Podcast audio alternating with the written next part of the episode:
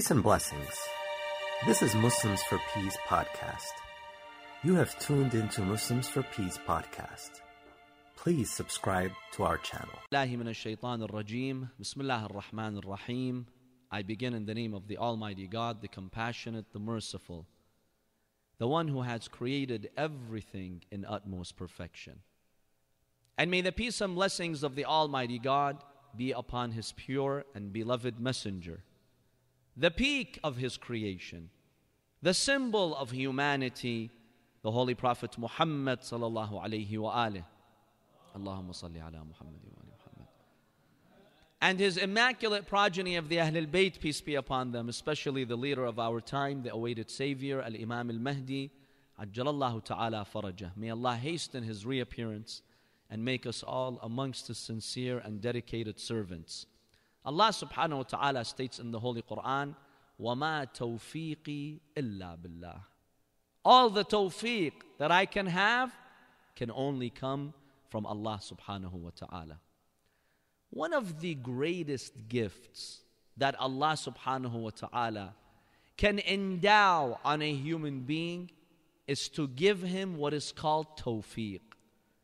There are some people who work hard, but they don't necessarily achieve success.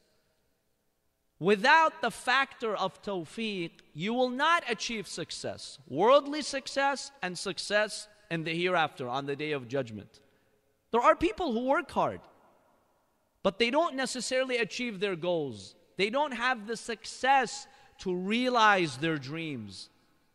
The same applies to the religious sphere.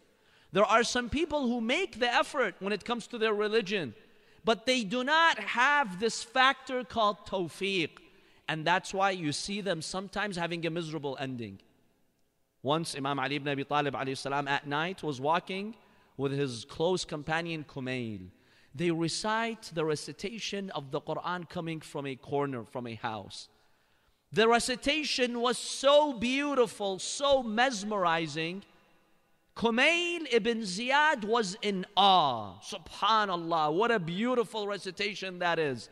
That is an amazing recitation. Basically, who is this mu'min who's reciting like that? The Imam salam told him, Kumail, one day I'll remind you of something. Don't be deceived by his recitation. Don't be deceived by the fact that at night he's spending maybe hours reading the Quran. Don't be deceived by the apparent uh, appearance of any event. One day I'll remind you. Fast forward years later, Imam Ali ibn Abi Talib salam, is walking with Kumail in the battle of Nahrawan when the Khawarij came to fight Amir al-Mu'mineen. The Imam salam tells Kumail, you see this dead person here who got killed in this battle? Do you recognize him? Kumail said, no. Who is he, Amir al-Mu'mineen? He says, that's the same person who would recite that Quran and that you know, inspired you, you were mesmerized by his recitation, look at his fate now. He had no tawfiq. He read the Quran, but in, once, in what state did he read the Quran? Some people read the Quran, but they mock the Quran. رب تال للقرآن والقرآن يلعنه. Some people read the Quran, the Quran is cursing them. Because they make a mockery out of the book of Allah subhanahu wa ta'ala. When I read the Quran, 10 minutes later, I disobey the Quran, I'm mocking it. This brings me a distance from the Holy Quran. And hence, one of the tafsirs of this verse, فَوَيْلٌ لِلْقَاسِيَةِ قُلُوبُهُم مِّن ذِكْرِ اللَّهِ is this. There are some people whose hearts become hard. قاسية. Why? Min dhikrillah. Because of prayer, because of the remembrance of Allah, because of the Quran, because they pray, 10 minutes later, they make a joke out of their prayer. They violate the laws of God. They read the Quran, 10 minutes later, they disobey the Quran. When you mock the Quran practically like that, you get close, you get farther and farther from Allah subhanahu wa ta'ala. So you need tawfiq from Allah subhanahu wa ta'ala to achieve success. This is a word that we're very familiar with. Many times when you're praying for your brothers and sisters, you say, Waffaqak Allah, Allah yuwaffaqak. What does tawfiq mean? In our discussion tonight, we'll examine what tawfiq means and how can we achieve tawfiq. What are the main factors that bring tawfiq in our lives such that we achieve success? Tawfiq is very simple. I don't need to give you an, a philosophical explanation. Tawfiq means that Allah subhanahu wa ta'ala, when He sees millions and billions and trillions of factors at play, Allah subhanahu wa ta'ala makes all those factors work for your success. That's the basic meaning of tawfiq. Allah puts you in the right place, in the, in the right moment, inspires you to do the right thing, you become successful. Because, my dear brothers and sisters, when you examine every event here that happens, every event, even a small event, do you know that this event is the result of billions of factors that are combined? You don't see these factors. Allah subhanahu wa ta'ala sees those factors. You're not aware of more than 99% of those factors. If all these factors didn't happen, that event would not have happened. Simple events, any event. A man marries a woman. The lady, she goes to a woman's gathering. The mother of that guy sees her on that day. Well, why did she decide to go to that gathering? Why on that day? Why is it that the mother of the man came to meet her? She was impressed by her attitude. And then they ended up getting married. When you just look at a simple event like that, millions of factors put these people together. Many times you don't see these factors, but Allah sees these factors. There is no such thing called a coincidence in the universe. Everything is by divine incidence, there's no coincidence. There's one interesting theory that a meteorologist came up with about a few decades ago. It's called the butterfly effect theory. It shows you how one small factor has su- such a global influence. There's no such thing as a coincidence, everything has a cause. So basically, meteorologists who give you the weather report, people objected to them. With all these supercomputers that you have, with all this technology, why can't you get it right? Why can't you tell me how the weather is going to be like 10 days from now, 20 days from now? Yeah, the next in the next 3 days they usually are quite accurate. But if you go beyond a week, the weather report isn't really accurate. Why? You have the best technology, you have sensors all over the world. They have sensors in the clouds, airplanes going, checking, you know, storms in the oceans. They have sensors all over the world. And they're computing all of that. Why can't you get it right? So, you know what this meteorologist said? He said the problem is we cannot get it right because of what's called the butterfly effect. And he said this example, it's an interesting example. He says if there's a butterfly flying in Japan, it affects the weather in New York. How? When a butterfly flies, it generates movement in the air. Very small, very small movement. It's not even noticeable to you, it's not even detectable to you, but it generates some movement in the air. That movement causes changes in that part where the butterfly is flying. So it moves the air, it opens a gap then you have another layer of air that moves a little bit until you come to cloud level, to the jet stream. Yes, it's a very small change that the butterfly caused. Very small, insignificant change. But when it caused that change in the jet stream, and you go thousands of miles away, it affects the weather in New York. It can steer the direction of a storm thousands of miles away. It's called the butterfly effect, subhanAllah. So that meteorologist said, with all these events going on on Earth, it's impossible for us to know exactly how the weather is going to be like. There's millions of factors involved. There's not, no such thing as coincidence. Everything has a very delicate pattern. Now, you are not aware of that but your Lord, the one who created everything, He is aware of that. For you to be successful, my dear brothers and sisters, it's not enough just to work hard. Let me work hard, let me focus on this project, I'll be successful. That's part of it, part of the equation. The other part is called tawfiq, it's divine success that Allah gives you. So, what are the main factors that give us divine success for us to have that success in dunya and on the day of judgment. I will share with you five important factors briefly. Number one, my dear brothers and sisters, if you really want tawfiq and success, Allah has put tawfiq in a golden key. And that golden key is serving your parents. It's one of the necessary components of tawfiq. For you to be successful, to treat your parents well, for them to always to be able to rely on you, for them to feel comfortable around you, especially as they age. You know, in Surah Al Isra, when Allah subhanahu wa ta'ala speaks about وَبِالْوَالِدَيْنِ إِحْسَانًا, Allah mentions their old age. إِمَّا يَبْلُغَنَّ عندك الكبر أحدهما أو كلاهما. Why does Allah mention old age of parents? Why? You know why?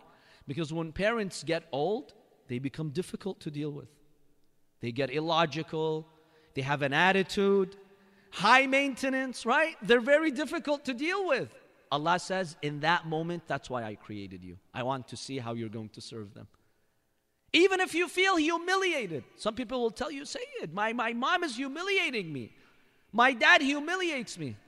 Allah says, it's okay. That's why I created you. Accept that and still be good to them. That's why Allah states, وَخْفِضْ لَهُمَا جَنَاحَ الذُّلِّ one of the meanings of dhul is humiliation. Yes, be humiliated. It's okay. Allah wants that. It's okay. Your parents are getting older. That's fine. Deal with it. Accept it. Embrace it. If you want to be successful, it's not just hard work. Go and work 20 hours a day. If you don't fulfill this first condition, Allah will not give you tawfiq.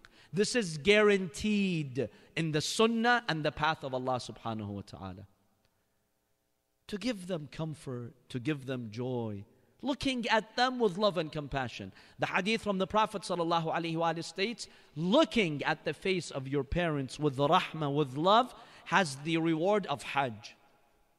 Those of you who've gone to the Hajj, you know how difficult it is. It's not an easy journey. Two weeks you have to take from your life and you go there and you have to make a lot of effort. Allah says, one look at your parents earns you the thawab of a pilgrimage. This brings you divine tawfiq. One brother says, One day I was exhausted. I had a very long day. I worked very hard. I went home. I just wanted to go to my room and sleep. He says, When I arrived at my house, he used to live with his parents. He says, I realized my father was coughing. He was in pain. He had chest problems. He was coughing. So I was about to sleep. I said to myself, Should I get up and make him some medication to relieve him? He says, I had this, you know, tug of war with my nafs. One part of me, one part of me says, No, sleep. You're dead tired. Another part says, Haram, this is your father. He says, Eventually, I got up. It was very difficult for me. You know, sometimes when you're tired, you just shut down. That's it. He was at that level. He says, I got up. I went into the kitchen. I spent a few moments with difficulty. I'm dizzy. But I made some medication for my father, something to soothe his coughs. I went into his room, I gave it to him. He drank it, he was relieved. He did a dua for me. He says, I was dead tired. But when I was going into my room, suddenly in my heart, I felt this spiritual energy, this shawq for Salat al Layl, this eagerness to pray Salat al Layl. He says, I got up, I prayed the Salah with so much sweetness. I really enjoyed my Salah that night. He says, after that night, for 20 years, not a single night did I skip Salat al Layl. Because of what? One simple factor. One simple factor, right?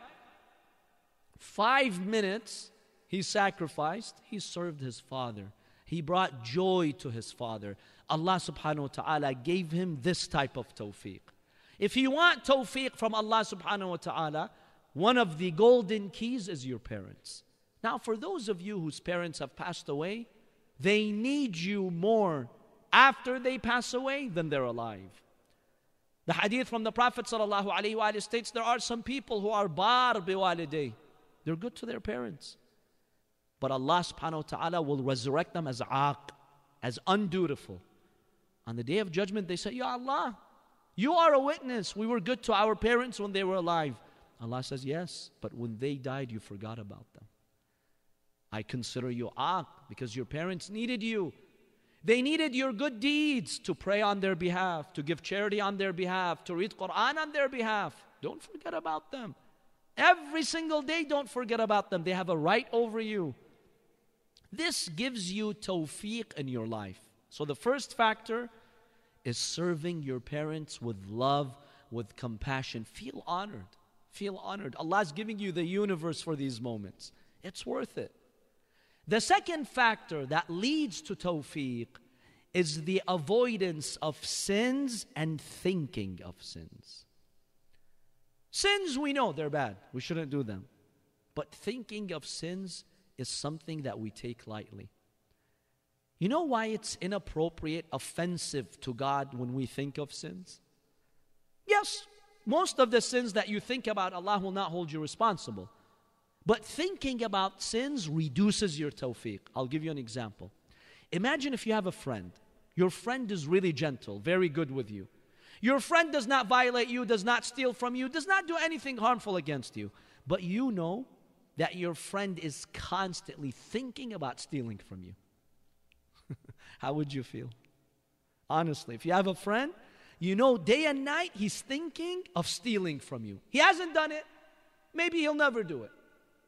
But he's thinking of doing it. Do you see your friend in the same light? Do you have the same respect for him? No. He'll change in your, in your eyes. Why? He didn't do anything wrong yet. It's like, yeah, but he's thinking of stealing from me. He's thinking of harming me. He's thinking of ruining my reputation. You see them differently. A true believer trains himself not to even think of committing sins. Is that possible? Sure, it's possible. There are people who achieve that state. It just requires simple exercises for you to work on your nafs to even avoid thinking of sins. One very effective exercise is the following draw a red line in your mind, a strong mental red line around every sin. Psychologically, it's been proven when you draw a red line around something, usually you don't cross these red lines. Usually you stick to your red lines. For many believers, there are sins they never think of committing, like drinking, right? For most of you, for you believers, not only do you not drink, you don't even think of drinking. You don't think of drinking. Why? Why don't you think of drinking? When you go to the supermarket, you pass by that aisle full of liquor. Do you think of drinking? Do you feel pulled like you have to say no to your nafs? No, no. Don't buy that bottle of wine. Don't buy that bottle of beer. No. For you believers, you don't have this struggle. Why? Millions of other people in your society, they are struggling with this addiction. Right?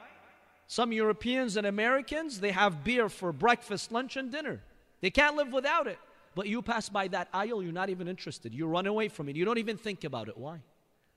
Because mentally, you've drawn a well defined red line around that sin. I'll never drink no matter what. If the world goes upside down, I'm not touching that thing. Right? That's your attitude, you as a believer. The reason why you commit sins is because that red line is not there. For other sins, it's not a big deal for us.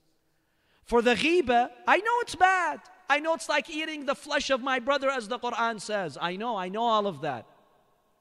But it's okay, it's not a big deal. If I'm in a sahara and there's an opportunity to engage in ghiba, yalla, mashiha. It's okay. We'll, we'll let it slide. We'll let it pass by. See, you have not looked at the sin in a serious way. In your mind, adjust the way you view each sin, you won't do it, believe me. That's infallibility, right? The Imams of Ahl Bayt, they have a red line around every sin. They see the ugly nature of every sin. They don't even think about it. They're not robots controlled by God. They are humans too. They have desires too. But they have vision. Allah has given them that vision. Develop that vision. Don't even think of sins. Thinking of sins pollutes the mind. Prophet Isa would tell his disciples, he said, My brother Musa would say, Don't sin. I tell you, don't think of sinning. Because sins are like fire. When you commit the sin, you get burned. It's like fire. Fire burns you. Thinking of sins is like smoke. Smoke doesn't burn you, but it pollutes the environment. Sometimes it could suffocate you. Right? If there's smoke in the room, it, it bothers you. It creates a negative environment. Thinking of sins leads to that effect. The more you say no to a sin, the more Allah subhanahu wa ta'ala gives you tawfiq. The more Allah subhanahu wa ta'ala opens for you paths in your life. Many of you are aware of the famous story that's mentioned about Ibn Sirin, right? Ibn Sirin, it's been reported that he had the insight to know the interpretation of dreams. Once he was asked, How did you get this realization that you could interpret dreams with so much accuracy? And he proved to be very accurate with his dream interpretation. Where did you get this knowledge? He says there's a story behind it. When I was young, one day I was walking in the alleys when a beautiful lady started to chase after me. He says, I went, I ran into my house, into my room. She chased me. She came into my house. She locked the door. Now I'm young, I wasn't married, I'm full of desire myself.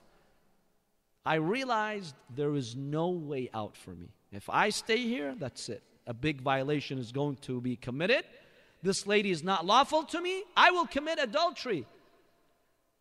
He said, I squeezed my mind to find the solution. He says, the only solution I found that came to my mind was to go in the bathroom, ajallakumullah, and to stain myself entirely with the najasa.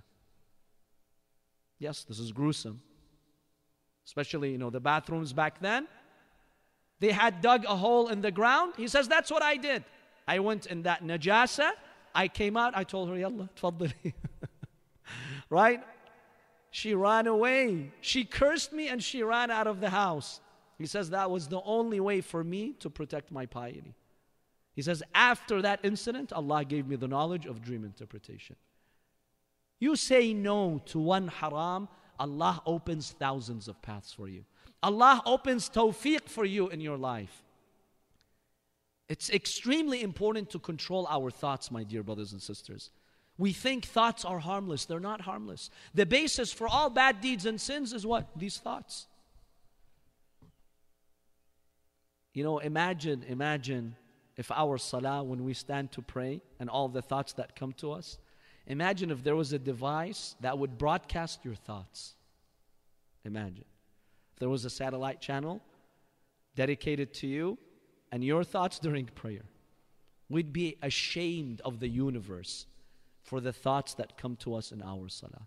And every day we stand before Allah with these thoughts. We care about people and how they view us and how they judge us, but do we care about Rabbil Alameen? Allah subhanahu wa ta'ala, do we care about Him? One of the great tasks that we can achieve in the month of Ramadan is to come up with practical steps to control what we think. Changing your perspective, drawing mental red lines helps you significantly. That's number two. The third factor that leads to tawfiq is sincerity. When you give something in the way of Allah subhanahu wa ta'ala sincerely, not expecting anything from your society. Allah gives you tawfiq. One of the great maraja truly had tawfiq from Allah in terms of the number of books he had authored, the knowledge, the guidance that he had spread. Now, he was living in a tyrannical government.